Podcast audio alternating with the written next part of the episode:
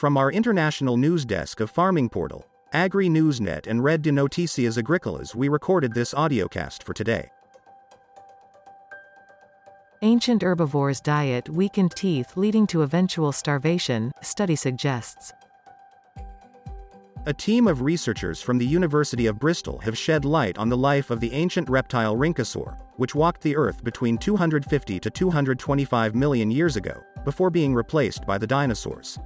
Rhynchosaurs are a little understood group of roughly sheep-sized ancient reptiles that thrived during the Triassic period, a time of generally warm climates and tough vegetation. In the new study, the researchers studied specimens found in Devon and used CT scanning to see how the teeth wore down as they fed, and how new teeth were added at the backs of the tooth rows as the animals grew. The findings, published today in Paleontology, show that these early herbivores likely eventually starved to death in old age, the vegetation taking its toll on their teeth. I first studied the rhynchosaurs years ago, said team leader Professor Mike Benton from Bristol's School of Earth Sciences, and I was amazed to find that in many cases they dominated their ecosystems. If you found one fossil, you found hundreds. They were the sheep or antelopes of their day, and yet they had specialized dental systems that were apparently adapted for dealing with masses of tough plant food. You listening to an audio cast from our international news desk. Dr. Rob Coram, who discovered the Devon fossils, said, The fossils are rare, but occasionally individuals were entombed during river floods. This has made it possible to put together a series of jawbones of rhynchosaurs that ranged in age from quite young, maybe even babies, through adults, and including one particularly old animal, a Triassic old-timer whose teeth had worn right down and probably struggled to get enough nutrition each day. Comparing the sequence of fossils through their lifetime, we could see that as the animals aged, the area of the jaws under wear at any time moved backwards relative to the front of the skull, bringing new teeth and new bone into wear, said Thitiwoot Sethapanichsakul who studied the jaws as part of his MSc in paleobiology.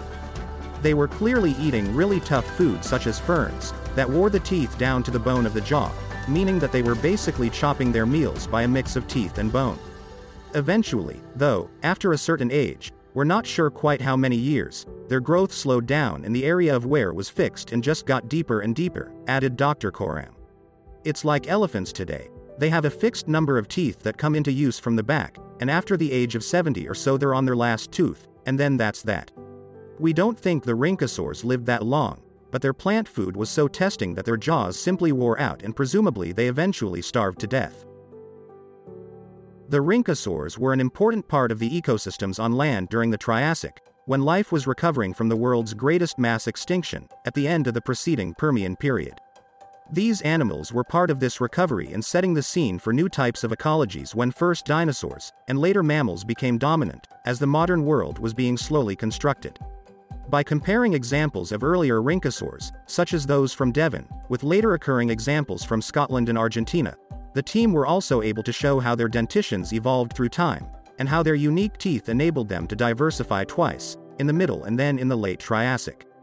But in the end, climate change, and especially changes of available plants, seem to have enabled the dinosaurs to take over as the rhynchosaurs died out.